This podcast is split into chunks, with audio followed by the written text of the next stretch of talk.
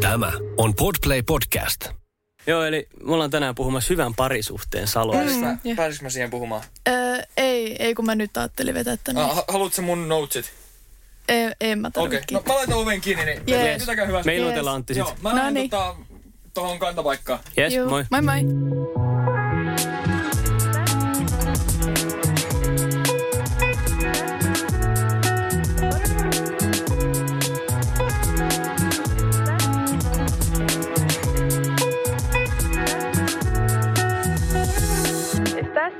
Escuchando a Potticasti.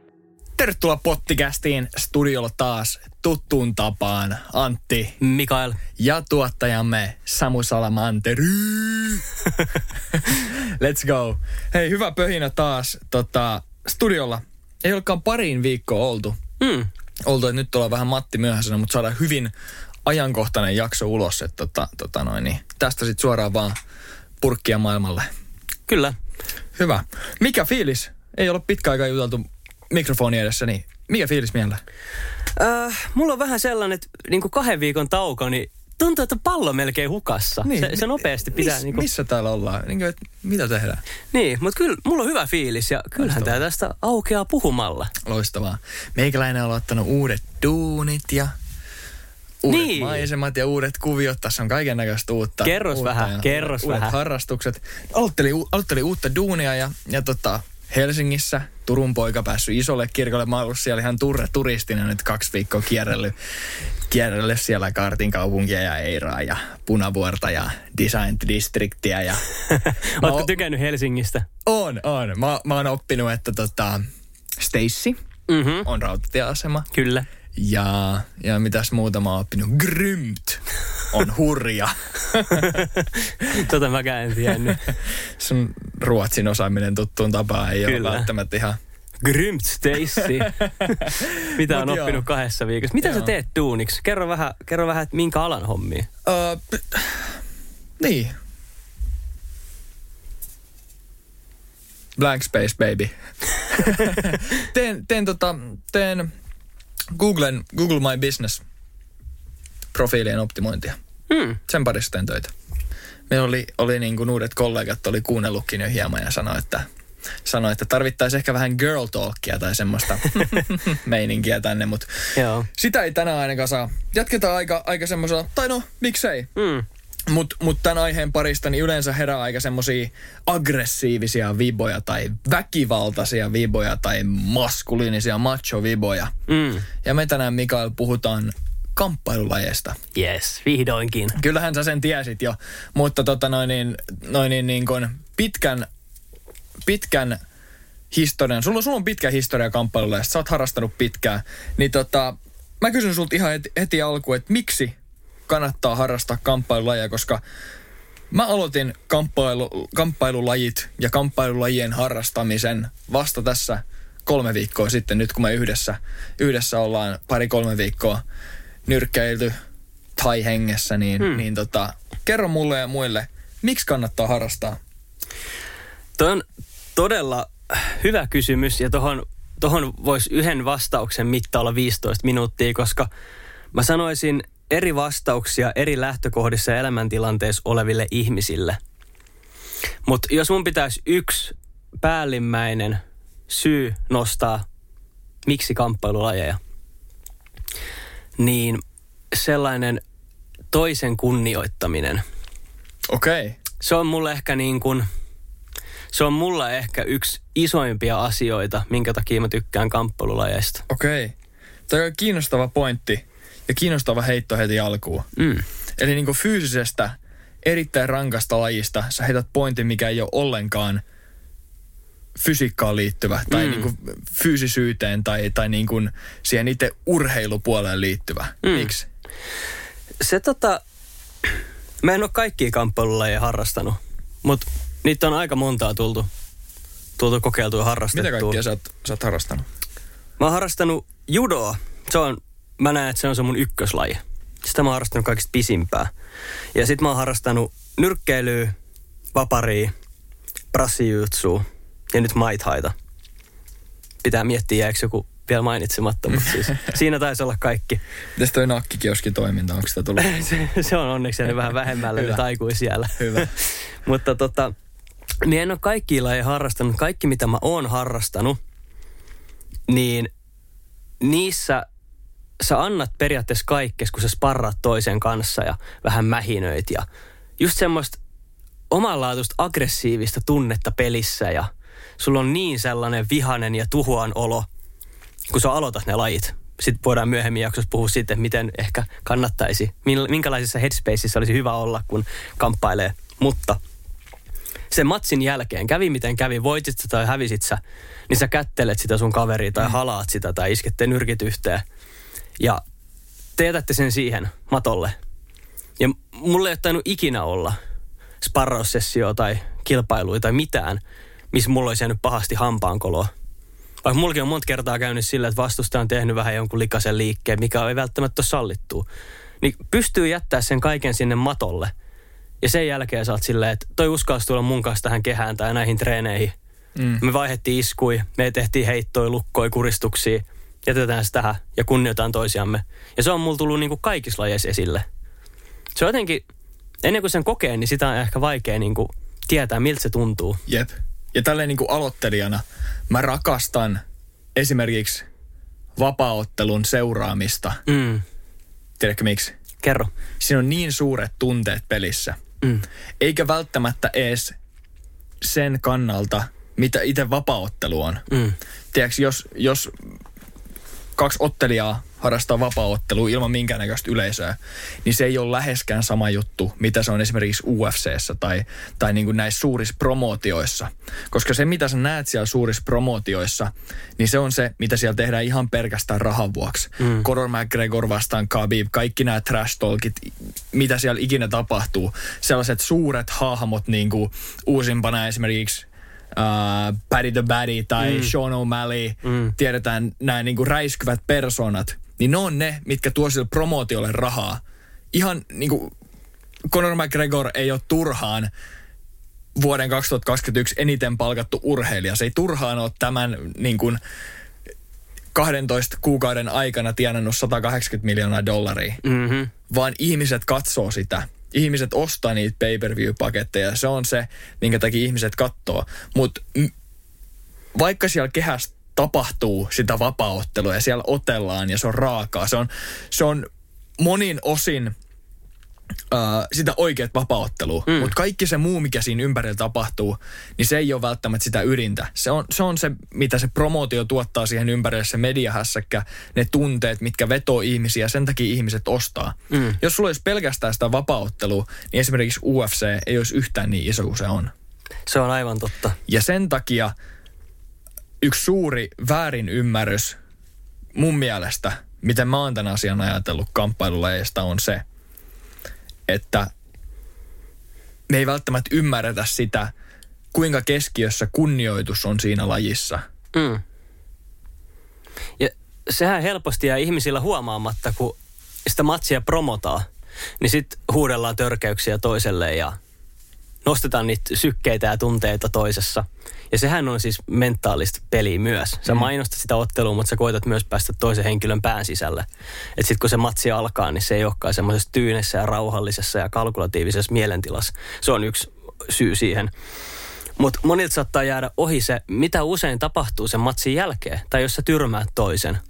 Niin tosi monet ottelijat menee heti siihen tilanteeseen ja tulee katsoa, että onko tämä ok, että hei, et anteeksi. Ja varsinkin tässä Maithaissa, mä oon katsonut nyt niitä matseja tietystä syystä ihan sikana, niin sen jälkeen oikeasti mennään niin kuin polvi, polvilleen vastakkain. Kumarretaan toiselle ja halataan ja vähän jutellaan ja kaikki hymyilee. Niin saattaa olla naamat ihan auki ja turvonne, mutta ne hymyilee toisilleen ja osoittaa sitä kunnioitusta, niin se, se saattaa jäädä monilla huomaamatta. Ja mun... Et, et niin kuin sit kun se oma suosikki häviää, niin sitten pistetään TV kiinni tai läppäri kiinni. Ja sitten sä missaat sen kokonaan, että mitä siinä oikeasti puhutaan sille toiselle. Ja se, se ydin ja niin kuin historian, jos katsotaan historiaa taaksepäin, mm. niin eikö Japanista ja, ja no voisi melkein sanoa, että Japanista on kaikki nämä vanhimmat kamppailulajit. Kyllä, kyllä. Niin niissähän se kunnioitus on vielä korkeammassa asemassa. Mulla itse asiassa, ää, sä oot kuunnellut saman podcastin, koska mä sitä suosittelin sulle, mutta yhdessä podcast-jaksossa kerrottiin samuraista.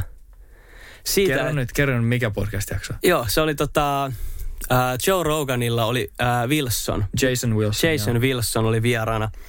Hän on tota, hän harrastaa karatea.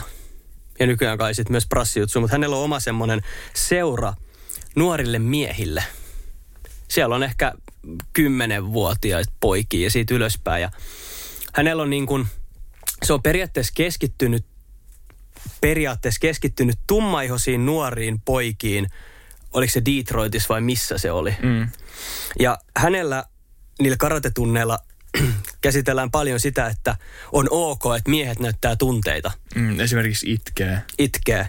Ja sitten jos tulee itku ja ei pysty tehdä jotain harjoitetta, niin sitten pistetään poikki hetkeksi ja kysytään, että, että mitä sä tunnet, miksi sä itket. Sitten näytetään ne. Ja se on semmoista niin kuin henkistä kasvamista samalla. Ja sitten siinä ohessa harjoitellaan niitä karateiskuja ja liikkeitä. Toi on mun mielestä todella tärkeä niin kuin pointti ylipäätään elämästä. Mä äh, kuuntelin ton podcastia ja katsoin paljon niitä videoja Jason Wilsonilta siellä hänen koulussa, kun se mm. niin kuin just, just käy näitä tunteita läpi niiden oppilaiden kanssa. Niin mä ihan suoraan sanoen katon tota miestä ihan saakelisti ylöspäin. Se on mulle mm. semmonen niin kuin kuningasenergian roolimalli tavallaan. Tiedätkö, että sä viet muita ihmisiä siihen erittäin humaaniin suuntaan, miten olla mies tässä tilanteessa. Kyllä. Tiedätkö, että et sä, et, sä et paina sun negatiivisia tunteita alas sä et koita silleen tok- toksisesti olla aggressiivinen sen mm. aggressiivisuuden vuoksi. Sä et niinku vie niitä tunteita mihinkään piiloon. Mm. Tai, tai myöskään, ja, ja sitten myöskin se toinen puoli, että siinä, siinä on, siinä on niinku suuressa osassa itsekuri, kunnioitus ja, ja tämmöinen niinku pitkä jänteinen harjoittelu ja pitkäjänteinen työnteko jotain tavoitetta kohden. Mm. Niinpä. Ja mun on pakko nostaa tämä heti esille se, että kamppailulajit kuuluu kaikille ja kaikista voi harrastaa ja harjoittaa. Mutta tämä kyseinen, tämä Wilsonin oma seura, niin se oli mun mielestä pelkästään pojille. Joo, se, se on niinku se hänen projekti, mitä, mitä hän vetää niin kuin, Ja siellä niinku käsitellään myös isä-poika-suhteita ja Joo. mitä jos ei ole vaikka ollut omaa isää niinku osana, osana ää, elämässä. mm, jep. Ja tämmöisiä hienoja juttuja, mutta tässä podcastista kuitenkin, niin hän mun mielestä sanoi, että samurait Japanissa, niin niille opetettiin, että kun sä lyöt toista vastustajaa miakalla, niin, Niin. sen pitäisi aina olla mahdollisimman siisti lyönti tai viilto, Se, se viilto, joo. ettet sä tavallaan ruhjo sitä uhria. Mm. Että sit se ruumis ei ole niinku ruman näköinen. Ja mun mielestä toi, niin kun, toi ko- korostaa hyvin sitä kamppailulajien historiaa ja sitä semmoista niin kun kunnioitusta kamppailulajeissa just. Ja semmoista äh, yksityiskohtiin, yksityiskohtiin huomion kiinnittämistä, että et Niin. oikeasti niin kun kunnioitetaan sitä toista. Ja, ja se ei ole semmoista brutaalia, Mm. mm. vaan toiselta nimeltään kamppailulajit mun mielestä voidaan sanoa, tai synonyyminä itsepuolustuslajit. Mm. Ja itsepuolustus on mun mielestä toinen iso pointti siinä, miksi mun mielestä kannattaa harrastaa kamppailulajeja. Mm. Itsepuolustuslajeissa ja kamppailulajeissa on... Se on, niissä eroja? se on vähän semmoinen mielipidekysymys, mutta tota, mä vielä viel nostan siitä, että se voi kuulostaa monille kuuntelijoille aika karulta, että että okei, että teidän pitää tehdä siistiä viiltoja, mutta se on silti ihmisen tappaminen. Mm. Mutta aseta itsesi oikeasti siihen maailman tilanteeseen ja aikakauteen, ja sä tiedät, että toinen ihminen yrittää tappaa sut. Ja siitä huolimatta se sun oma taistelus, niin sä mietit, että mun pitää tehdä mahdollisimman siisti viilto, ettei se, tiedätkö, sä- tiedätkö sä, että miten sä pystyt niin kuin edes huomioida toisen ihmisen, tiedätkö, sä, tommosessa tilanteessa. Mun mielestä se on upeata, miten mm. ne, tiedätkö, on pystynyt just kunnioittaa. Siinä on se pointti ja mun mielestä siinä on myös se pointti tavallaan, että kun sä kiinnität noin tarkasti huomioon johonkin mm. ja sä masteroit jonkun asian noin vahvasti, Mm. niin silloin sulta ei jää mitään huomaamatta. Mm. Mm. Sä, sä et jätä mitään kiveä kääntämät siinä tilanteessa, vaan sulla on täys kontrolli siitä tilanteesta. Niinpä. Ja niin kuin me puhuttiin kanssa just alussa, että et, et mikä on se ero, tai sä sanoit, mikä on se ero sen aggressiivisuuden välillä Mhm. ja sitten sellainen laskelmoivuus ja Mm, sellainen rauha sitä. siellä kehässä. Niin Just sitä. Kerro siitä vähän lisää. Ää, no siis se rauhallisuus mikä tulee. Lähdetään nyt siitä, että ei olisi harrastanut ikinä kamppailulajeja. Mm. Niin monet Vähän ei, niin kuin mä. monet ei sitä välttämättä tykkää katsoa sen takia, koska ne ajattelee, että sulla on tarkoituksena satuttaa toista henkilöä. Tai sä harrastat sitä sen takia, että sä voit hakata itse, hakata muita tai nostaa omaa egoas tai olla pelottava. Tai jotenkin, tiedätkö, olla semmoinen kukkulon kuningas. Mm. Ja niitä on. Niitä on semmoisia ihmisiä, jotka harrastaa kamppailulajeja sen takia, että ne varmaan vois hakata muita ja kokea itsensä oman egon isompana ja tämmöisiä, mutta mut, oikeasti kun sä oot kamppailutilanteessa, niin sun pitää olla mahdollisimman rento ja rauhallinen. Ja se on, mä uskon, että säkin oot huomannut sen, kun me ollaan harjoiteltu tekniikoita.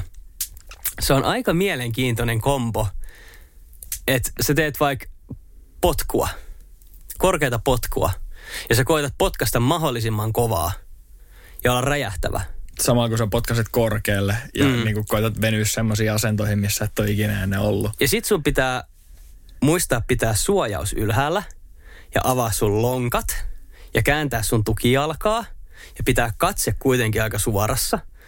Niin siis sehän on semmoinen oikeasti, mulla tulee välillä mieleen, tiedätkö, semmoinen stereotyyppinen balettiharjoitus. Tiedätkö, että sä niinku, sä keskityt ihan kauheasti siihen, että okei, mun on pakko olla rento, mä saan mun lonkat auki ja tälleen ja tolleen ja tälleen. Niin mieti, miten paljon sul menee siihen energiaa ja taitoa ja har- harjoittelua, että sä pystyt tehdä tämmöisiä asioita. Sä et pysty niihin, jos sä oot tosi vihanen otellessa. Mm. Vaan sun oikeasti pitää pysyä rauhallisena ja rentona. Ja just se, että, oh, just se, että sä pystyt ehkä niin kuin lyömään kaksi prosenttia kovempaa, jos sä oot ihan semmoisessa täydessä aggressiossa ja sellaisessa mm. niin kuin ragessa siinä tilanteessa. Mm. Mutta mä muistan esimerkiksi niitä ekoitreenejä, mitä me vedettiin. Mm. Niin varmaan mikä tulee kaikille aloittelijoille, tuli mullekin semmoinen, että kun sä pääset siihen, saat kintaat käteen ja Mm. toisella on ne pistarit siinä tai, tai sä niinku sparraat toisen kanssa, niin se tulee semmoinen aggressio ja niinku täysillä yrittäminen. Mm.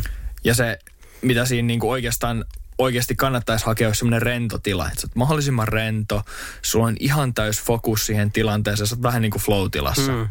Koska silloin kun sä oot tällaisen aggression vallassa, niin sulla menee ihan sikana energiaa siihen itse aggressioon, koska sä et todennäköisesti et, niin kuin muista hengittää kunnolla tai pysty hengittää kunnolla, vaan sä puhiset ja pihiset pikkusen ja, ja sä laitat kaiken energian siihen yhteen kahteen lyöntiin ja, ja niin kuin Mm. näin.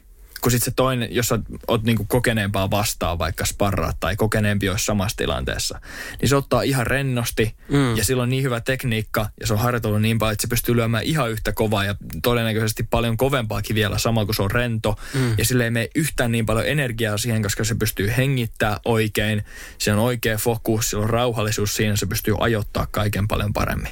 Jep. Ja näiden asioiden takia semmoinen rauhallisuus ja tyyni mieli yhdistettynä semmoiseen oikeanlaiseen aggressioon. Mm. Se on tavallaan, Se ei ole, se ei ole, niinku, se ei ole omalla tavallaan agre. Mun mielestä aggressio on väärä sana. Mm. On, tai mä en tykkää käyttää sitä, koska se on, se on vähän niin kuin eri, miten mä sen ajattelen. Että et se ei ole aggressio, se on omalla tavallaan niin kuin assertiivisuutta. mm. mä, mä yritän kanssa sanallistaa sitä tunnetta, Mm. mutta mä tavallaan kytken sen päälle puoleksi sekunniksi kerrallaan. Et mä saatan heittää muutaman iskun ja sitten mä ajattelen, että tälle seuraavalle koukulle mä annan tosi paljon. Ja sit mä niinku tavallaan kytken sen päälle. Ja mä vedän koko kropan siihen mukaan. Ja se on semmoinen, ah. Ja sitten sen jälkeen taas huh, hengitetään ja palataan siihen tilanteeseen. Mm. Tavallaan, että jos mä koitan antaa kaikkeni yhdelle lyönnille, niin sit mä tavallaan kytken sen päälle. Mutta ei se kyllä ehkä aggressiivisuutta tai vihaa. Se on vaan semmoinen tapa niinku kytkeä semmoinen warrior Juu. fiilis päälle omalla Ja- tavallaan. Ja niin kuin yleensä varsinkin aloittelijoilla se menee sinne aggressiivisuuden puolelle. Mm. Joo. Ja varsinkin, jos sua todennäköisesti-. Ja todennäköisesti tositilanteessa se menee siihen aggressiivisuuteen mm. helposti, mutta se ei ole se, mitä siinä haetaan. Mm. Se, että jos sä oikeasti, ja, ja se mitä mä rakastan kamppailuleessa on se, että se on sellainen matka. Tiedätkö, mm. että sulla on tavoite ja sä haluat masteroida sen periaatteessa niin helpon asian. Suojaa mm. ittees ja, ja pidä itse suojattuna ja koita mä en halua sanoa satuttaa, Mm. mutta niin kuin, koita voittaa se toinen. Koita päihittää se toinen sun Kyllä. taidoilla. Ja tämähän ei olisi kamppailulaji podcast-jakso, jos emme kerran lainaisi Bruce Leetä. No lainataan. Bruce Lee, Sä varmaan lainaat. Bruce Lee hän on sanonut, että hän ei pelkää miestä, joka on harjoitellut tuhatta potkua yhden kerran, vaan hän pelkää miestä, joka on harjoitellut yhtä potkua tuhat kertaa. Mm. Niin se tavallaan mun mielestä sanallistaa sen, mitä sä hait siitä masteroimisesta. Et niin yksinkertainen asia, kun sä pistät käden nyrkkiin ja viet se eteenpäin, niin sitä voi harjoitella tuhansia ja tuhansia ja tuhansia kertoja. Ja sit siinä vaan kehittyy. Se on yksi aspekti, minkä takia mäkin rakastan sitä matkaa. Jep. Ja se on just se, ja, ja tämä tavallaan matka ja sen, sen taidon hankkiminen ja harjoittelu, niin se on mun mielestä yksi suurimmista asioista. Se on ehkä kattotermi, Mm. mul, tai sellainen kattotavoite tai asia mulle, mi, minkä alle kaikki muut semmoiset niin kuin, hyvät asiat, kun kamppailua Mm. mm. menee. Jos me mietitään, niin kuin mä alussa kysyin, että miksi, miksi meidän kannattaa harrastaa kamppailua, ja, mm. ja sä menit heti siihen kunnioitukseen Joo. niin mulle se on tää tällainen, tällainen niin kuin ma- omalla tavallaan matka, mutta myös sellainen taidon hankkiminen. Ja se on, se on mun mielestä niin monipuolinen aspekti, koska, mm. koska kun sä harjoittelet, niin sä kerrytät siinä niin paljon siinä matkan aikana. Mm. Ensinnäkin, mit, mitä sä sanoit tuosta kunnioituksesta, sä opit kunnioittaa toista ihmistä Mm. samalla kun sä, sä niin kuin opit enemmän itsestäsi. Kyllä. Su, sul kasvaa ensinnäkin itse kuri, koska ne reenit on todella vaativia. Mm. Todella niin kuin vaativia semmoisia high intensity treenejä. Mm. Siinä kasvaa itsetunto.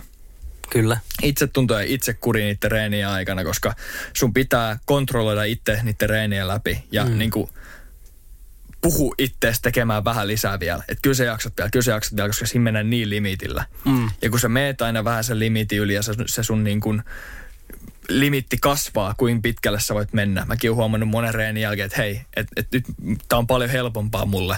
Mä venyn paljon enemmän, mä pystyn tekemään tätä liikettä paljon enemmän. Mulla on paljon parempi lyöti, mä saan tähän paljon enemmän voimaa, mä pystyn olemaan rento. Niin siitä kasvaa itsetuntoa ja semmoista, semmoista konfidenseä. Tiedätkö, että hei vitsi, että mä osaan. Ja vaikka se liittyy niin kuin niinkin brutaaliin aiheeseen kuin voiman kohdistamiseen toiseen ihmiseen perimmiltään, niin se ei ole se tarkoitus. Koska mä, mä en tykkää ollenkaan tapella. Idea mm. tappelusta tai tappelemisesta ei niinku kiinnosta mua mitenkään. Mutta se, että jos tulee joku konflikti, niin mulla on paljon parempi fiilis siitä. Mä pystyn hallitsemaan sitä konfliktia paljon paremmin. Se, se niin kuin tuo mulle rauhaa jo, että mä tiedän, että okei, että jos tämä menee sanallisesta konfliktista fyysiseen, Mm. niin mulla ei ole mitään hätää. Että Niinpä. mä pystyn puolustamaan itteeni. Koska mulla on aina ollut silmälasit ja se on ollut mm. mulle semmoinen, että ei saakeli, mitä jos joku lyö mua naamaa ja sit mä en näe mitään ja Mm. mm. lasinsiroi kaikkia. Tiedätkö semmoinen katastrofikuva. Joo. Mutta nyt mä oon sillä, että okei, että mä opin tätä, mä pystyn puolustamaan itteeni. Mm. Mulla on paljon parempi fiilis tästä. Niinpä. Se on yksi, yksi niinku ajatuskuva, mitä mä, mikä on mulle sellainen tosi iso juttu, että et niinku, siinä kasvaa sellainen itsetunto ja mä oon huomannut, että niinku pystyy kävelemään vähän, vähän mm. niinku enemmän rintarottingille Kyllä, ja niinku kyllä. pää ylhäällä silleen, että sä pystyt kantaa ittees paremmin. Et sen lisäksi, että sä opit kunnioittaa muita, niin sä opit myös kunnioittaa itseäsi, mikä musta tuntuu, että on nykypäivä todella, todella tärkeä taito. Kyllä. Mielettömän hyviä, monta hyvää pointtia. Yksi mulla on semmoinen tota, vähän huumori, huumorimielessä heitä, mutta äijähän on siis kunnon ninja, kun sähän vedät treeneissä ilman laseja. Niin mä oon aina miettinyt, että sähän niinku harjoittelet sillä, että sulla on heikentynyt näkökyky. Onks Ja sä, ja sä silti osut aina sinne, minne pitää. Niin mä oon miettinyt, että tämähän on aika hyvä niinku etulyöntiasema. Tiedätkö että sä voit kohta sulkea silmät ja sokeena vaan, tiedätkö aistii, missä mä menen ja heittää niitä iskuja. Siis mä oon ilman laseja periaatteessa sokea. Mm. Oot sä ikinä pelannut sellaista peliä kuin League of Legends? Ää, vähän, ihan Joo. vähän. Siinä on semmoinen sellainen hahmo, millä sä voit pelata. Se on siis sellainen, sellainen niin kuin, Onko se se, jolla on se huivi siinä? Joo, joo, sellainen joo. tappelupeli, missä, Joo. ei tappelupeli, vaan kamppa, Mm. taistelupeli. No, MOBA, joo. jos jollekin sanoo jotain, niin MOBA-peli ja, ja tota, siinä on sellainen hahmo kuin Lee Sin. Joo. Hän on tällainen itämaalainen munkki, joka Joo. on ihan jacked. Ja sitten sillä on huivi silmien päällä. Se on niinku, se on niinku tota, sellainen just kamppailuukko, ketä on sokee. ja sitten se heittelee ja hyppii kaikkien päällä ja vetää jotain karataiskuja siellä. Niin musta tulee semmonen kohta. Siis se mun tuli niinku mieleen, mielikuvana, just tää hahmo. Fuck you! Kyllä, mutta tämä tota, toinen nosto, mitä sä sanoit tosta, että tavallaan se tuo semmoista eräänlaista turvaa. Niin mähän on vartijana tässä opiskeluiden ohessa töissä ja enhän mä niinku 90 prosenttia mun opituista asioista, niin mä en voisi ikinä kohdistaa asiakkaaseen tai voimankäyttötilanteissa. Mm. Et ethän sä nyt vartijana voi lyödä ketään kyynärpäällä tai potkasta polvella. Et sä niinku ketään voi lyödä paitsi kehässä, koska se on Niin. kontrolloitu tilanne. Ja myös se, että mä en ikinä haluaisi satuttaa ihmistä näillä tekniikoilla. Mutta se kun mä oon vartijana, niin se tuo mulle turvaa. Mä tiedän, että jos tilanne eskaloituu ja siinä on useampi ihminen, niin mä tiedän, että mä voin jollain tapaa puolustaa itteeni. Ja sitten ehkä se 5-10 prosenttia muista tekniikoista, esimerkiksi judo on aika hyvä, niin se on vähän semmoista pehmeämpää josta mä nyt palaan vähän ajasta taaksepäin, kun mä sanoin niistä kamppailulajeista ja itsepuolustuslajeista.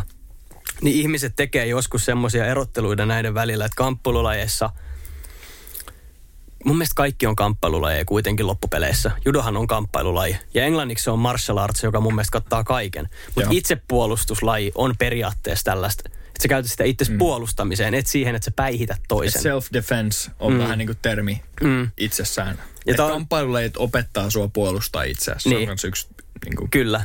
Ja siis tää on sellainen, että mä haluan, että tämä jakso on kaikille harrasta tai et, mutta jos jotkut on harrastanut paljon kamppailua ja itsepuolustuslajeja, niin voi tulla sanoa oman mielipiteensä, miten ne näkee tämän eron, koska tämä on suomen kielessä vähän, ää, ne yleensä sekoitetaan aika paljon ja sitten ei oikein ole semmoista selkeät säveltä, että miten se oikeasti menee se ottelu. Mä näkisin sen niin, mm. että kamppailulajeja on periaatteessa kaikki ja se on se martial arts. Ja itsepuolustuslajit on sitten taas enemmän sellaista ää, pehmeitä, esim. vaikka judoa tai mä en ehkä sano mielipiteitäni hapkidosta ja aikidosta ja näistä, mutta siis kuitenkin tämmöisiä pehmeämpiä kamppailulajeja. Mutta se, että mä voin hyödyntää vaikka 5 prosenttia niistä mun töissä, mä tiedän, miten mä voin ottaa sidonnan tilanteessa, niin se tuo tosi paljon turvaa ja sitä on paljon mielekkäämpää tehdä sitä duunia. Ja mä oon monta kertaa miettinyt sitä, että jos ei nyt kaikkien pitäisi kokea kamppailulajeja, niin etenkin poliisina tai vartijana, sun olisi tosi hyvä päästä kokeilemaan niitä. Mm. Koska se vie sulta niin paljon pelkoa, että jos sulla tulee semmoinen tilanne, että joku on aggressiivinen sua kohtaa, ja sä et tiedä, mitä sä teet, niin se menee helposti lukkoon. Ja sit sä et oikein pysty suorittamaan sitä sun työtehtävää. Mutta se, että sä oot kokenut sen tilanteen, niin ensinnäkään se ei pelota sua, ja sit sä et ehkä tee mitään äkkipikasta. Tiedätkö, sä et ota jotain pamppua esiin ja ala lyömään toista, koska sä säikähdät. Vaan sä oot silleen, että hei, että mä huomaan, että tässä alkaa nyt vähän tilanne kärjistyä ja näköjään vähän tulee tunteita peliin, niin tiedätkö, vähän luet sitä ihmistä ja mennään vaikka vähän ulos ja tiedätkö, rauhoittelet Just sitä. näin. Tiedätkö, että sä opit myös niin kuin ennaltaehkäisemään niitä tilanteita, kun sä tiedät, miltä se tuntuu. jep. Ja se juttu vielä, mitä mä sanoin, mä en haluaisi ikinä satuttaa ketään näillä taidoilla, niin just mitä me tehdään tuolla Mai Tai-treeneissä, niin mä pidän semmoisia tyynyjä. Ja Antti on siis potkinut multa kummatkin kädet ja kummatkin reidet ja mulla oma polvi, kaikki ihan mustana. Että siitä tulee niin kovalla voimalla niitä. Niin sit, jos mä sparroin Antin kanssa, niin mä tiedän, että mä voin vaikka lyödä Anttia vatsaan. Ja Antti pystyy ottaa sen. Mutta en mä ikinä haluaisi lyödä ketään vatsaa, joka ei ole harrastanut kamppailuja. Mm. Koska se on aika hälyttävä tunne, miltä se tuntuu, jos et sä harjoitellut sitä. Jep. Ja senkin takia mä suosittelen, että niinku, se olisi hyvä, että ihmiset tavallaan tietäisi, miltä se tuntuu. Jep. Tavallaan tottuisi siihen. Paljon hyviä juttuja. Toi fokus on tossa niinku iso, iso juttu munkin mielestä. Tavallaan just se, että, että sä pystyt keskittyä niinku sellaisten, sellaisen tunnekaauksen vallassa, mm. ohittaa sen. Tai sä pystyt keskittyä sellaisessa ympäristössä, missä muuten ää, niin kuin, saattaa semmoinen niin kuin, miten sen sanoisi, vaistot saattaa ottaa vallan. Joo. Ja sä et ole ehkä täysin tiedostava siitä, mitä sun ympärillä tapahtuu. Mm. Esimerkiksi, no just jos, jos joutuu johonkin tappeluun, Mm. jos tapahtuu näin, niin yleensä ne ihmiset, jotka on harrastanut kamppailua, ja ne pystyy olemaan siinä tilanteessa rauhallisia. Kyllä. Ja, ja sitä opetetaan kamppailulla kanssa yleensä, mm. että näitä asioita ei käytetä missään muualla kuin kontrolloidussa ympäristössä. Kyllä. Mutta sama myös esimerkiksi äh, vaikka palomiehillä tai poliiseilla tai ensihoitajilla. Kyllä. Tiedätkö, että jos sä oot autokolarissa ja sä oot itse eka, ketä siihen tulee paikalle ja sä näet eka kertaa jotain semmoista mm. todella vakavaa, niin helposti siinä menee semmoiseen tilanteeseen, että ei, mitä mä teen, menee ihan paniikkiin ja lukkoon. Mutta sellaiset ihmiset, ketkä on tottunut näkemään näitä asioita, mm. tai ketkä on tottunut olemaan tällaisessa todella stressaavassa ympäristössä, se on stressin hallintaa, Kyllä. mitä sun keho tuottaa sulle.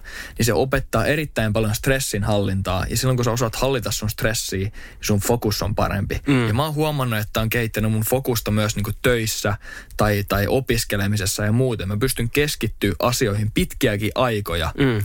koska no, se, se, se tuo sellaisen oman tavan elämään, että okei, että nyt mä keskityn tähän, tiedätkö, mm. että, että sä pääset siihen flow jatkuvasti, niin siitäkin tulee itselleen tapa. Kyllä, kyllä.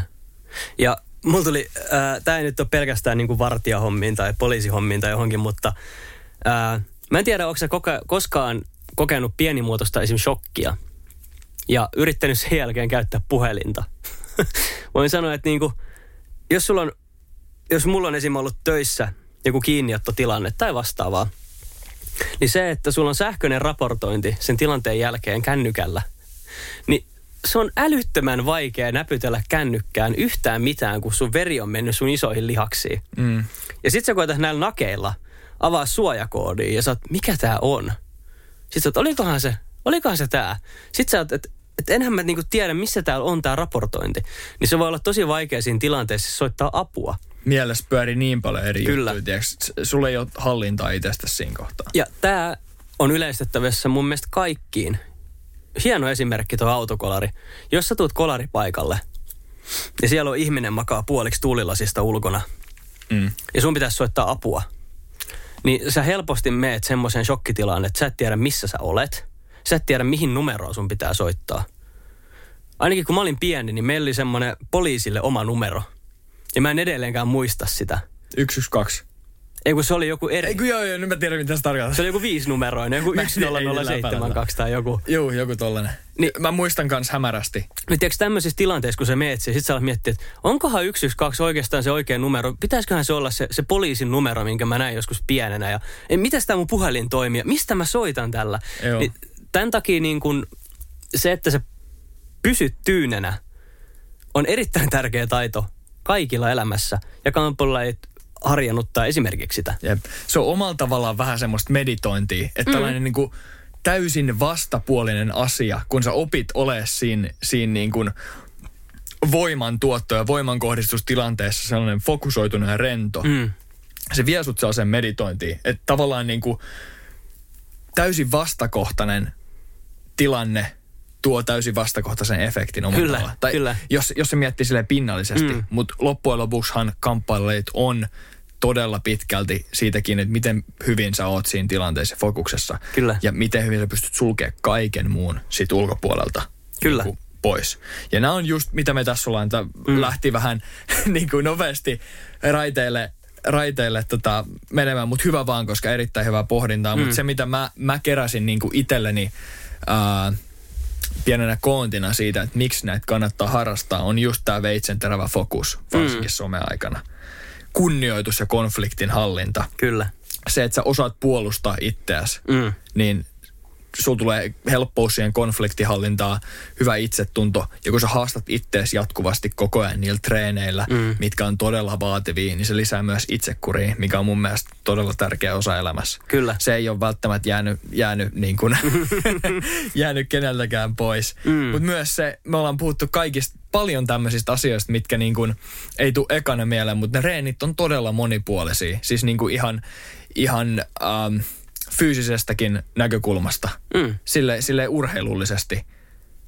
Kyllä. Todella korkea intensiteetti, hyviä luille, lihaksille, jänteille, venyvyys, liikkuvuus kasvaa.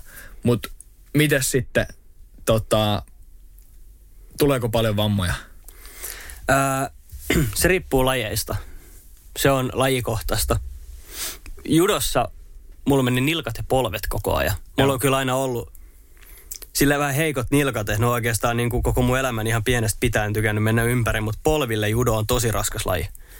Sä koko ajan käännät ja väännät. Joo. Joo. Et, et polvet kärsii helposti judossa ja sit siinä on sormet saattaa mennä helposti, kun siinä kuitenkin se on niinku grappling, semmoista, mä en tiedä miten se suomennetaan. Painia. Mm. Mutta tavallaan sä koitat sun sormilla puristaa toisen puvusta, niin sit kun siinä otetaan irti otteita paljon, niin siinä saattaa sormet kärsiä aika paljon. Et se, on ni, niinku, se on ehkä nivelille semmoista aika kovaa duunia. Sitten taas nyrkkeily, niin sehän on taas päälle, varsinkin jos sä kilpailet siinä. Nyrkkeily, nyrkkeily on niin kuin, ainakin kamppailulajeista se niin kuin, äh, riskialttein mm. tavallaan. Ja sehän näkyy siis tämmöisissä tunnetuissa esimerkkeissä, että se voi olla osa syy Parkinsonin tauteihin. Mm, ehdottomasti kaikki, kaikki äh, CT, että mitä pääosumista tulee, jep. kaikki semmoiset pienet. Niin. Nyrkkeilyssä on ehkä se. Sitten taas taekwondo ja esimerkiksi karate, jossa on paljon potkuja, niin tämäkin on hyvin yksilöllistä, mutta mä oon kuullut, että, että monilla on mennyt niissä varpaat ja jalkapöydät. Kun jos ei osaa potkasta oikealla kohdalla, mm, niin tarpeeksi kova potku jalkapöydällä, niin sulla murtuu koko jalkapöytä. Et se on lajikohtaista, joo. missä ne tulee. Ja äh, mullahan tämä Muay Thai oli siis aivan uusi harrastus. Mä ajattelin, että mä oon harrastanut sitä sun tätä, että tämä ei varmaan niinku ole semmoinen iso shokki mulle. En mä about tiedä, mitä tehdään. Aika. Mutta tota, voin sanoa, että lähdin aivan aloittelijana sinne liikenteeseen. Joo. Et, et se on niin kuin, mä veikkaan, että jos mut laitetaan Muay Thai otteluun, niin mä saan aika kovaa ja korkealta dunkkuun henkilöltä, joka on harrastanut sitä kyseistä lajia vaikka puoli vuotta. Sulla on semmoinen niin kuin, sellainen tosi rooted tyyli nyrkkeellä, On. semmoinen hidas ja sitten Muay Thai on yleensä semmoista heinäsirkkapomppimista. Ja sehän oli hauska. Mun piti vaihtaa mun asento, miten mä seison. Ja Joo. mä oon harjoitellut sitä tiettyä asentoa, missä mä nyrkkeilen. Siis Vaikka kuinka ja kauan. mä sanoisin, että varmaan yli kymmenen vuotta. Jep. Ja yhtäkkiä mun pitää muuttaa se mun asento, missä mä liikun. Niin kyllä mä lähdin aika keltanokkana liikenteeseen. Mutta tässä kyseisessä lajissa, niin mustelmat, ne on tullut uutena tuttavuutena. Ainakin sulle. Ne on tullut uutena tuttavuutena mulle, että et ne on kyllä niinku, ne on tullut, mutta ei, ei semmosia niinku, sä kysyt vaurioita, niin mä en laske niitä vaurioiksi. Ne on semmosia pinnallisia merkkejä Mm. Joo. siitä, että on ollut kivaa. Ja se on myös, mun mielestä se on todella yksilöllistä. On. Ja Sulhan ei tullut mitään. Ei, ei vielä. Mulla on pari kertaa niin kuin varvas mennyt ympäri, Mm. mm. mutta se on ollut oikeastaan ennen treenejä, kun mä oon potkassut sen siihen mattoon jotenkin, mm. tiedätkö, et Kyllä siellä varmaan kaikille tulee pikkusen jotain, mutta tiedätkö, hyvät lämpät, uni, Kyllä. ruoka, niin that's it.fi. Kyllä se siitä lähtee. ja, ja tota, muutenkin, jos ei puhuta niinku ottelemisesta, otteleminen on sitten ihan täysin, mm. täysin eri, eri, tota, eri osansa, koska siinä niitä vammoja vasta alkaa tulee, mm. varsinkin nyrkkeilylajeissa, koska Kyllä. niitä lyöntejä tulee, osumia tulee päähän ja, ja muualle, Kyllä. niin se ei sitten enää ole niin kuin kansanterveydellisesti hirveän hyvä, Mm. hyvä mutta muuten, muuten tota, jos ottelemisesta puhutaan sen verran, että, että se on tavallaan eri tappelemiseen, koska se on täysin kontrolloitu ympäristö. Niin on. Tiedätkö, sä oot niin siellä on. häkissä, sä oot siellä, siellä, mm, no mikä se on? Sano se. Oktagonissa vai? Octagon on häkki, mutta mikä se on se, missä nyrkkeellä? Kehässä. Kehä. Hmm. Sä oot siellä häkissä tai kehässä. Ja tavallaan molemminpuolinen suostumus siihen kamppailuun. Siinä on säännöt. Mm. Siinä ei nosteta kiviä maasta ja heitetä Niin. toista. Ja vapaaottelussakin on säännöt. Ja siinä on tuomari, joka seuraa sitä tilannetta ja pistää poikki, jos ei mene oikein. Jep. Et se on ihan eri asia kuin tappelu. Ja just se molemminpuolinen suostumus siihen on aika iso sana. Jep. Että eihän ketään sinne kilpailuun laiteta, että hei, et halusit tai et, mutta se meni ei ole mitään. Rooma-aikaisia gladiaattoritaistelua, Niin, missä me- mestarigladiaattori eteen lyödään tota Antti. Se on Antti hyvä, että sä avaat mun niin kuin silmiä tässä jakson aikana koko ajan, koska sä kysyit multa, että tuleeko niitä vaurioita, ja mä sanoin heti, että kaikissa lajissa tulee vaurioita. Niin mä mietin nyt ilman kilpailua. Kuka tahansa, iästä riippumatta, sukupuolesta riippumatta, ää, voi harrastaa kamppailua turvallisesti. Kyllä. Kukaan ei sua pakota siellä treeneissä ottamaan nyrkistä naamaan. Et mä oon siis itse mattopaininut semmoisten 70 miesten kanssa judossa. Ja sit ei vedetä niitä kaikista äkkisimpiä heittoja niille. Tiedätkö, että se kysymys, että tuleeko niitä vaurioita, niin niitä ei tarvitse tulla.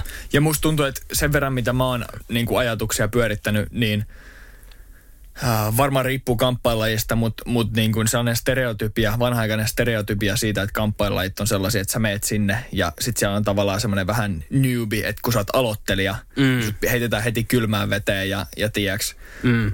sua lyödään ja, ja sut tavallaan opetetaan sinne tavoille, mm. niin en ole kyllä kokenut tämmöistä, enkä ole kuullut hirveästi tämmöistä enää. Sitten on Tiet- kyseessä huono seura, jos noinkin tapahtuu. Joo, kyllä. Mutta tota, tästä päästäänkin tavallaan, että kun, kun kaikki sitä voi harrastaa ihan turvallisesti Mm. ja, ja on paljon vanhoja stereotypioita ja, ja kamppailua ja muutenkin ihmisyydessä väkivallalla ja aggressiivisuudella ja assertiivisuudella ja kaikilla tämmöisellä on pitkät historiat, koska ei me niin kuin, ihmisinä oltaisi selvitty tänne, jos me ei oltaisi aggressiivisia mm. ja niin kuin valmiita taistelemaan Ihan totta. tietyissä tilanteissa. Niin onko nykyyhteiskunnassa tarvetta kamppailajien osaamiselle? Tarviiko meillä, tarviiko meidän niin kuin, osata kamppailla? Olisiko se vaan parempi, että me kaikki oltaisiin silleen, yeah, yeah, peace. Tämä näkökulma tulee varmaan siis siitä, että onko nykyyhteiskunnassa tarvetta kamppailulajien taidoille siellä treenien ulkopuolella. Eikö se, tämä ole se, mitä sä haet tavallaan? Koska itse treeninä me tarvitaan sitä. Onko nykyyhteiskunnassa tarvetta mm. kamppailajien osaamiselle? Piste, kysymysmerkki. Okei. No mä pilkon tämän siihen, että jos mietitään sitä treenitilannetta, niin on tarvetta.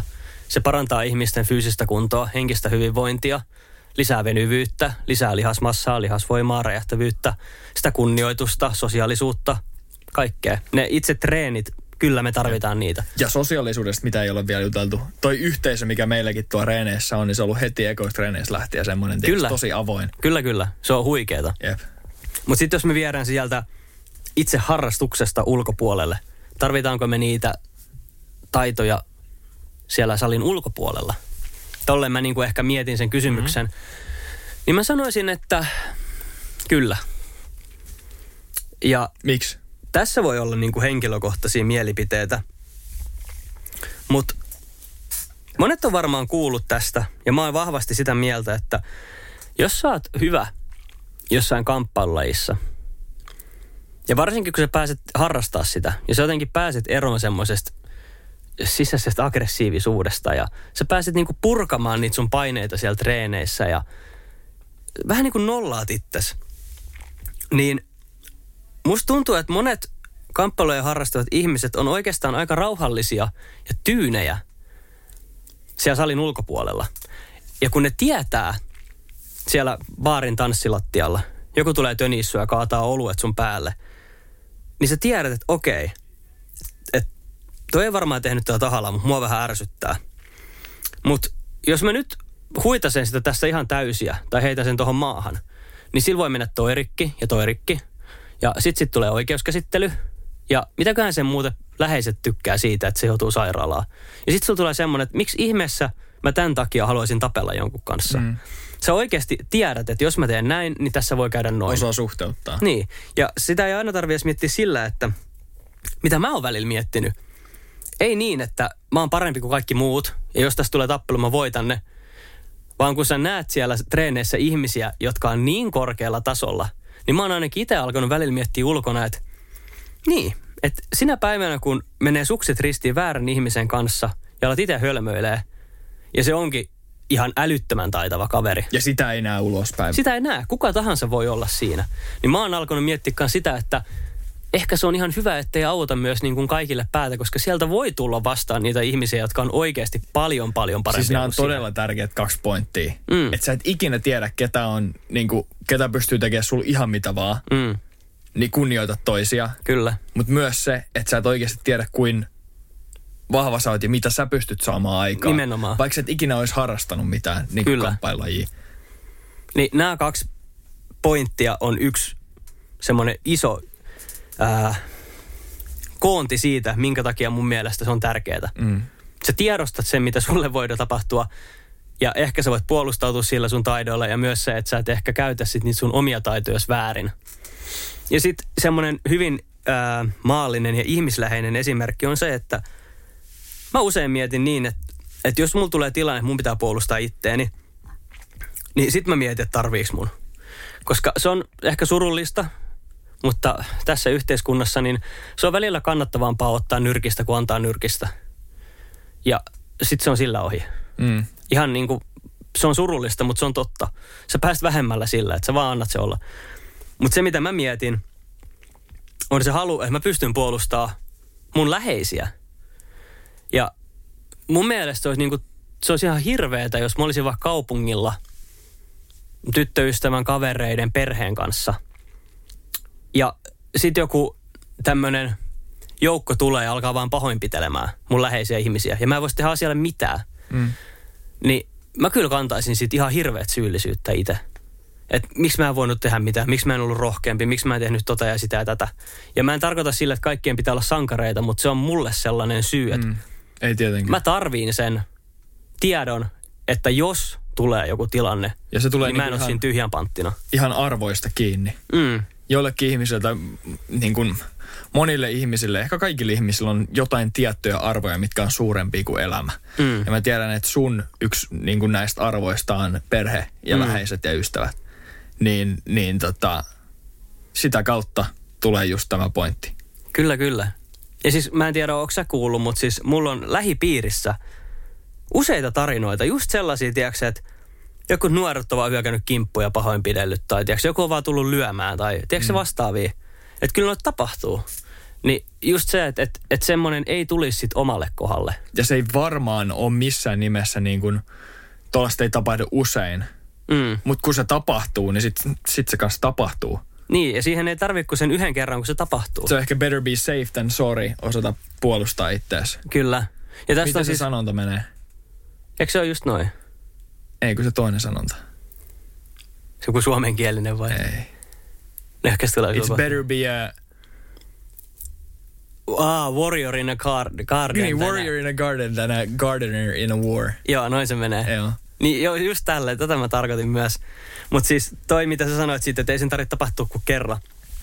Niin, mullakin on yhden kerran mun oman pienen elämäni aikana ollut tilanne, kun oon saanut siviilielämässäni aika hyvin niin kuin dunkkuu. Ja tota, tietää, tietää mitä tapahtui. Ja olin siis laivalla silloin. Ja ennen sitä mä ajattelin, että mä oon voittamaton. Mä oon harrastanut näitä kaikkia juttuja. Tiedätkö, jos tulee joku tilanne, niin sit ollaan vaan. Tiedätkö, ei tässä ole mitään hätää pelätä. Mm. Ja yksi ilta pisti aika nöyräksi, kun on useampi ihminen, jotka niin kuin ilman mitään varoitusta alkaa mätkiä sua. Mm. Niin se oli aika niin kuin, se nöyryytti. Ja mulla oli pitkään semmoinen olo, että mä olin kauhean vihainen, että miten mä annoin tämän tapahtua. Ja sitten sen prosessin kautta mä päädyin siihen, että okei, okay, mitä olisi voinut tapahtua, jos mä en olisi ikinä harjoitellut tämmöisiä tilanteita varten. Mä pääsin aika vähällä loppupeleissä kuitenkin siitä tilanteesta. Että tavallaan sitä olisi voinut käydä vaikka kuinka huonosti, jos ei olisi ollut minkäännäköistä kokemusta siitä. Ja se nöyryys, mikä mulla tuli siitä, niin se oli kyllä arvokas asia. Mä niin kuin, tälleen jälkiviisaana mä koen, että se asia oli loppupeleissä hyvä, että mä koin sen.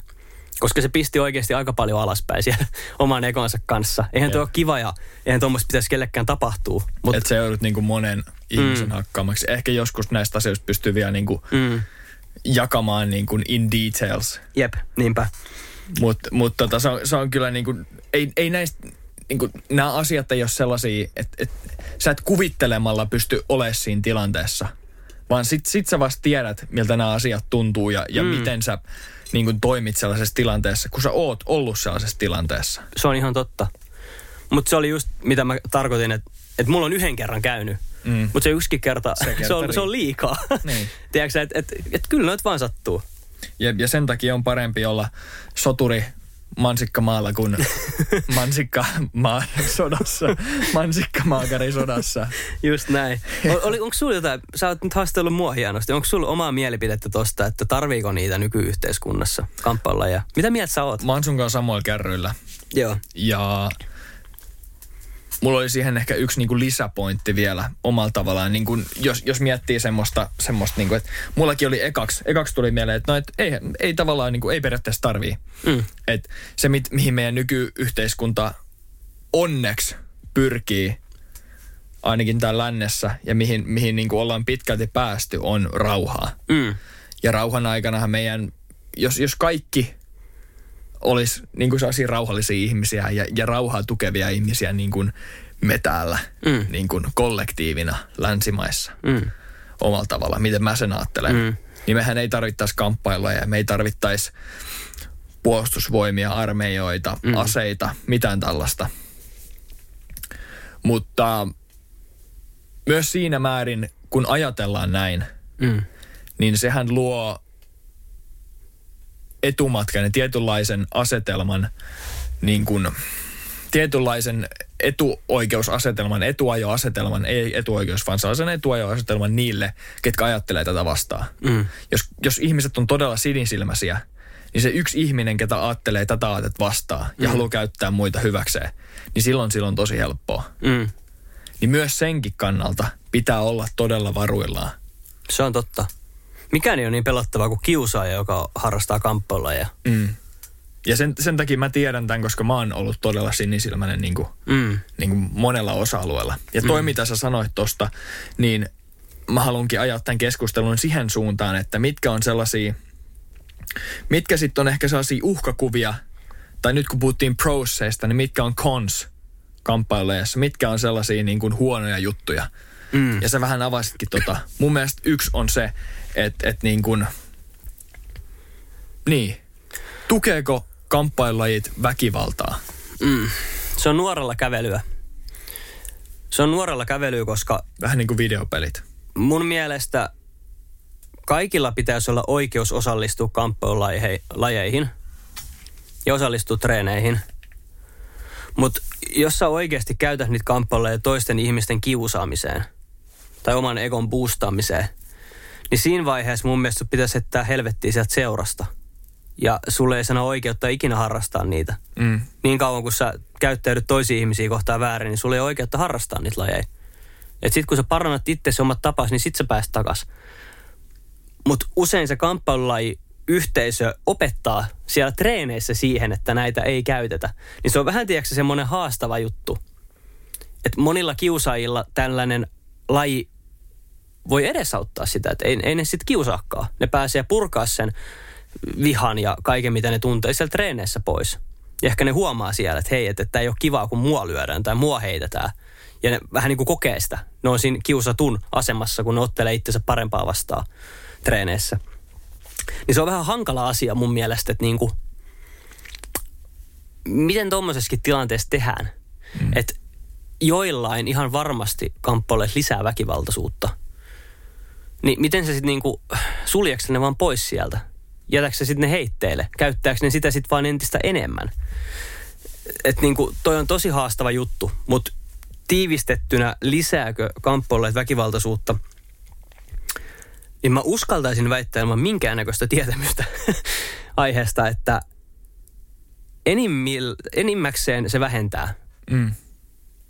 enimmäkseen se vähentää väkivaltaisuutta, mutta on yksilöitä, joilla se voi sitä lisätä. Kyllä, mä oon, mä oon tossakin samoilla linjoilla ja mun mielestä tässä tullaan niinku siihen, että se on erittäin suuri vastuu kamppailulajeja harjoittavilla tahoilla tai niinku Mm. ihan yksilöilläkin Mm. äh, kantaa se vastuu siitä, miten sä itse käyttäydyt, mutta myös esimerkiksi seuroilla siitä, miten sä opetat lapsia, miten sä kasvatat lapsia, nuoria käyttämään näitä taitoja.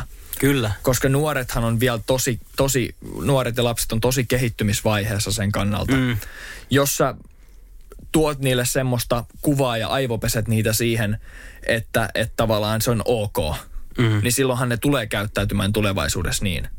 Ja vaikka sä et tekisi niin, vai, vaikka vaan sä, vaikka sä vaan antaisit niille näitä taitoja ja kouluttaisit niille tä- näitä taitoja, niin siellä tulee silti olemaan osa niistä, niitä, ketkä tulee käyttää näitä taitoja hyväkseen tulevaisuudessa. Ja sen takia näissä itsepuolustuslajeissa ja kamppailajeissa, mikä se oikea termi nyt onkaan, kunnioitus on niin suuressa asemassa. Ja sen takia sillä, sillä kulmalla kasvatetaan nuoria ja sitä opetetaan nuorille tämän kautta. Se on ensinnäkin todella tehokas tapa opettaa kunnioitusta, mm. mutta se on todella tärkeä pitää siinä prosessissa mukana, koska silloin kun me opetaan, opitaan tällaisia taitoja Mm. ja me, meidät tavallaan niin kuin, me valjastetaan itsemme tällaisilla aseilla, Mm. niin meidän on tosi tärkeä tietää, miten me niitä käytetään ja millaisissa tilanteissa me saadaan käyttää niitä ja milloin, miten me käytetään niitä silloin. Ja Just miten me näin. ei ainakaan käytetä niitä. Just ja se näin. vastuu, ihan samalla tavalla, miten kasvatuksessa ja koulutuksessa vastuu on vanhemmilla ja opettajilla Mm-hmm. ja, ja muilla kasvattavilla tahoilla, niin aina näissä tilanteissa kasvatusvastuu on myös niille, ketä mm. vetää niitä reenejä siellä, ketkä on siinä toiminnassa mukana. Ihan totta, hienosti sanottu. Ja monet, onneksi monet näissä niin seuroissa ja varsinkin Jason Wilsonin esimerkillä mm. on ymmärtänyt sen ja, ja niin kuin se ilmapiiri siellä on tosi kunnioittava ja mennään tämä kulma edellä. Kyllä, Silloin meillä kasvaa niin kuin terveitä, muita kunnioittavia ihmisiä. kyllä. Mua vähän harmittaa, että tämä nyt tulee jakson loppuun, mutta siis mulla on yksi semmoinen tosi tärkeä, oikeasti tärkeä ohje. Nyt ehkä niinku huoltajille. Miksei muillekin? Ää, netti on pullollaan nykyään kaiken maailman mahdollisia erilaisia kamppoilajiliikkeitä ja kuristuksia, käsilukkoja. Ja katutappeluvideoita. Mm. Mun mielestä se on ihan tajuttoman tärkeää, että niitä liikkeitä ei kokeilla, ellei se harrasta sitä kyseistä lajia. Tai sulla on tosi pitkä tietämys lajista. Koska Okei. Okay. mä näytin sulle Antti yksi päivä IG semmoisen kuristuksen. Joo. Siinä näytettiin kuristus ja sitten sitä tehtiin niin, että se hyppäs sen toisen tavallaan syliin ja laittoi sen kuristuksen. Ihan toimiva juttu tatamilla. Mutta se, mitä mä aloin miettiä siitä videosta on se, että mieti kun 10, 11, 12-vuotias näkee ton omassa Instagramissa ja päättää kokeilla sitä kaverille, niin sillä liikkeellä sä niinku todellakin saat ylimmät välilevyt irti toiselta. Sä vedät sen niskan koko sun painolla semmoisen kiljotiiniasentoon. Ja sullahan poksahtaa sieltä kaikki levyt. Niin se on ehkä semmoinen yksi tärkeimpiä, niin kuin, mitä oikeasti teidän pitää varsinkin huoltajina miettiä ja vähän seurata, että ne pienet lapset ei oikeasti opettele noita asioita ilman ohjausta. Ja sä sanoit, että se vastuu on vanhemmilla ja opettajilla, niin mä en vois olla enempää samaa mieltä tosta. Ja sen takia myös näissä kaikissa lajeissa niin pienimmät ei harjoittele tiettyjä juttuja. Mm. Siis kun mä aloitin judon, niin mun mielestä oli kauhean väärin, että me ei saatu harjoitella kuristuksia. Ja mä aloitin judon kahdeksanvuotiaana. Niin mieti, että joskus Yökylässä yhdeksänvuotias Mikke olisi alkanut treenaa jotain kuristuksia kavereilla. Niin mitä siitäkin olisi voinut tapahtua. Mm. Niin tavallaan se, että se on tosi tosi tärkeä. Kaikkien nyt tietää, että niitä liikkeitä ei harjoitella ennen kuin sä tiedät, että miten se tulee niin kuin, miten se tehdään oikein. Ja mi- milloin sä voit tehdä tollasta. Mm. Ja meitä tuskin kuuntelee yksikään 8-9-vuotiaasta mm. sitä, rahaa, sitä rataa. Mm. Mutta se, miten sä pystyt tätä niin kuin edistämään, on se, että sua aktiivisesti kiinnostaa, mitä sun skidit tekee, mitä, mm. mitä sun oppilaat tekee, mi, mi, whatever it is. Mm. Tämä oli ehkä se- huomaamatta yksi semmoinen Niin. uhkakuva muuten tähän, kun sä kysyt niitä konsseja, niin se, että kun ne on nyt niin saatavilla netissä, Niin. ettei ihmiset ala kokeilemaan niitä itse. Mutta sä kyselet, sä oot kiinnostunut, sä käytät aikaa Mm. ja näin, niin silloin sä, silloin sä myös huomaat, mitä siellä tapahtuu, mi, mitä se toinen miettii, millaisia asioita sen mielessä pyörii. Mm. Ja kuitenkin musta tuntuu, että näitä asioita kannattaa pyöritellä yhdessä sen skidin kanssa, jos näitä tulee esiin. En nyt niinku, mm. mä en oo faija, Mm. enkä, enkä muuta tämmöistä, mutta jos mä oisin, niin mä haluaisin tietää, mitä se mun lapsi, missä sen aika menee, mitä se ajattelee, mitä sen pääs pyörii. Kyllä. Ja käydä niitä juttuja sen kanssa läpi. Kyllä. Yksi rakas ystäväni sanoo aina hauskaa vitsiä mulle. Se aina sanoo, että sä oot Mikke niin laiska faija, että et ole vielä saanut lapsia aikaiseksi. se on totta. Se on mun mielestä hieno lause. Tämä on semmoinen aihe, tämä on lähellä sydäntä ja tästä voisi höpistävä kuinka kauan. Mutta Musta tuntuu, että meillä alkaa loppua aika, koska me ollaan menossa treeneihin tämän jälkeen. Kyllä, me lähdetään taas paukuttelemaan ja paiskimaan. Kyllä. Sä oot ilmeisesti tykännyt siitä vai mitä? Siis mä oon tykännyt todella paljon. Se on yksi sellainen juttu, millä pystyy taas haastaa itseään mm. niin kuin uudelle tasolle. Mitä, mitä mä just puhuin siitä haastamisesta ja tavallaan mm. matkasta, että, että sä niin kuin masteroit uutta juttua ja sitä kautta kehittyy niin kuin itsetuntoa. Sä mm. kokeilet uusia omia rajoja, kehittyy itsekuri ja näin. Mm. Ja tota, Se on ehkä niinku tämä jakson pointti, mitä mä tavallaan halusinkin tuoda tässä esille, että oot sä sit harrastanut koko ikäs niitä, niin sä saat ehkä tästä jonkinnäköisiä mielipiteitä, mm. ajatuksia. Tai sit sä et ole harrastanut, oot ehkä, jopa ehkä ollut niitä vastaan. Niin suosittelen kyllä ihan jokaiselle kokeilemaan. Kyllä. Et Koska- kyllä, niin kuin, kyllä jokaiselle löytyy joku laji ja se on ihanaa, kun niitä on niin montaa erilaista. Esim. Mä en ole ihan varma, pystyisikö mä mun oman selkäni kanssa just vaikka prassijutsua enää oikein tehdä. Mm. Mutta kyllä löytyy joku laji, mitä pystyy. se harrastaminen, ne aloituskurssit ja, ja aloitusreenit ja muut, niin ne on ihan eri juttuja, mitä sä näet YouTubesta, kun sä On. katsot top 10 Muay Thai knockouts tai, Kyllä. tai Combat Sports Motivation tai Conor McGregor speeches. Mm. Ne on ihan eri juttu. Että rohkeasti kokeile. Ja, ja se myös tuo sitä, kun sä, sä haastat sitä, sitä niin kuin omaa stereotypiaa ja haastat sitä, mitä se, mitä se niin kuin, mitä kamppailla tässä esimerkiksi on. Mm. Ja se myös tuo sinne lajin keskuuteen uutta näkökulmaa. Ja ne, ketkä on ehkä siinä stereotypiassa, niin ne oppii enemmän. Koska jos sä oot siinä stereotypiassa tai siellä seuras on joku kupla ja sä meet haastaa sitä ihan pelkästään sillä, että et sä aktiivisesti haasta, vaan ihan sillä sun läsnäololla, mm. että sinne tulee erilaisia ihmisiä, niin se lisää heillekin, se lisää sille koko lajille enemmän sitä diversiteettiä ja tietoisuutta. Se on niinku win, win, win, win, win jokaisella tavalla. Eli voimmeko tehdä yhteenvedon siitä, että käykää kokeilemaan? Käykää testaa. Se on ollut mulle ainakin, voin näin niinku aloittelijana sanoa, että todella positiivinen kokemus. Ei ole tullut niinku oikeastaan mulle mitään, mitään muuta negatiivista kuin se, että vähän, vähän niin kuin ranne otti osumaa, varvas on pari kertaa pyörähtänyt ja yöunet on jäänyt vähälle, koska reenit on niin myöhään, että tota, Mm. et niin kuin myöhään illalla on, on niin tota, semmoinen go-getter-olo vielä. Kyllä. Tiedätkö, on ihan siinä vibassa ja fiiliksessä. Mutta niinku ehdottomasti käykää testaa ja, ja niinku haastakaa myös sitä omaa stereotypiaa siitä, jos teillä on Hmm. stereotypit. Kaikilla on stereotypioita, mutta Mm. miettikää, mitä se oikeasti voi olla. Ja mullahan oli se, että mä en välttämättä enää pysty täysin treenaamaan, että mulla on selkä niin päreinä. Ja mulla ei ole ikinä ollut näin hyvässä kunnossa selkä, sen jälkeen kun me aloitettiin toi.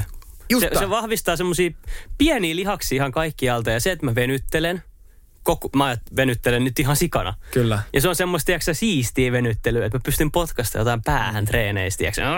Nyt mä venyttelen vielä vähän, vähän vahvemmin tosta noin. Ja Äijäsettiä. niin, ennen venyttely oli semmoista, äh, kuka tarvii venyttelyä kuntosalilla, mutta nyt mä venyttelen kuule iloisesti. Et, Niin. Jep. Tiedätkö, se on haastanut mullakin. Mä ajattelin, että en mä pysty mitään selän kanssa tehdä ja se on tosi hyväksi kunnossa nyt. Niin. Ja just tämä loppujakson gemi, jos oot päässyt tänne mm. asti. Miken, Miken selästä tuli mieleen, että et se mitä sä ajattelet itsestäsi ja, ja omista rajoista ei välttämättä ole totta. Mm. Sen takia niitä kannattaa haastaa ja sen takia kannattaa käydä kokeilemaan, että hei, onko ne vaan mun mielessä nämä rajat vai onko ne totta. Nimenomaan. Opit tuntee itseäsi paremmin, opit tuntee maailmaa paremmin. Kyllä. mennään. Hyvä, loistavaa. Me lähdetään reeneihin ja, ja paukuttaa uutta settiä taas. Uh, Tällä oli tämän viikon jakso. Juteltiin hmm. meille erittäin rakkaasta aiheesta. Mulle kasvanut parin kolmen viikon aikana erittäin rakkaaksi sulle ollut ja pitemmän aikaa kamppailulajit. Toivottavasti tämä herätti mietteitä teissä. Jos herätti, niin laittakaa meille, kertokaa mitä olette tykännyt ja, ja tuota noin niin näin eteenpäin. Mennään näillä eteenpäin. Kyllä. Onko sulla loppusanoja? Ei muuta kuin meidän usual. Hyvä. Bada bing, bada boom. Pottikästi pois. Autot, autot, autot. Out.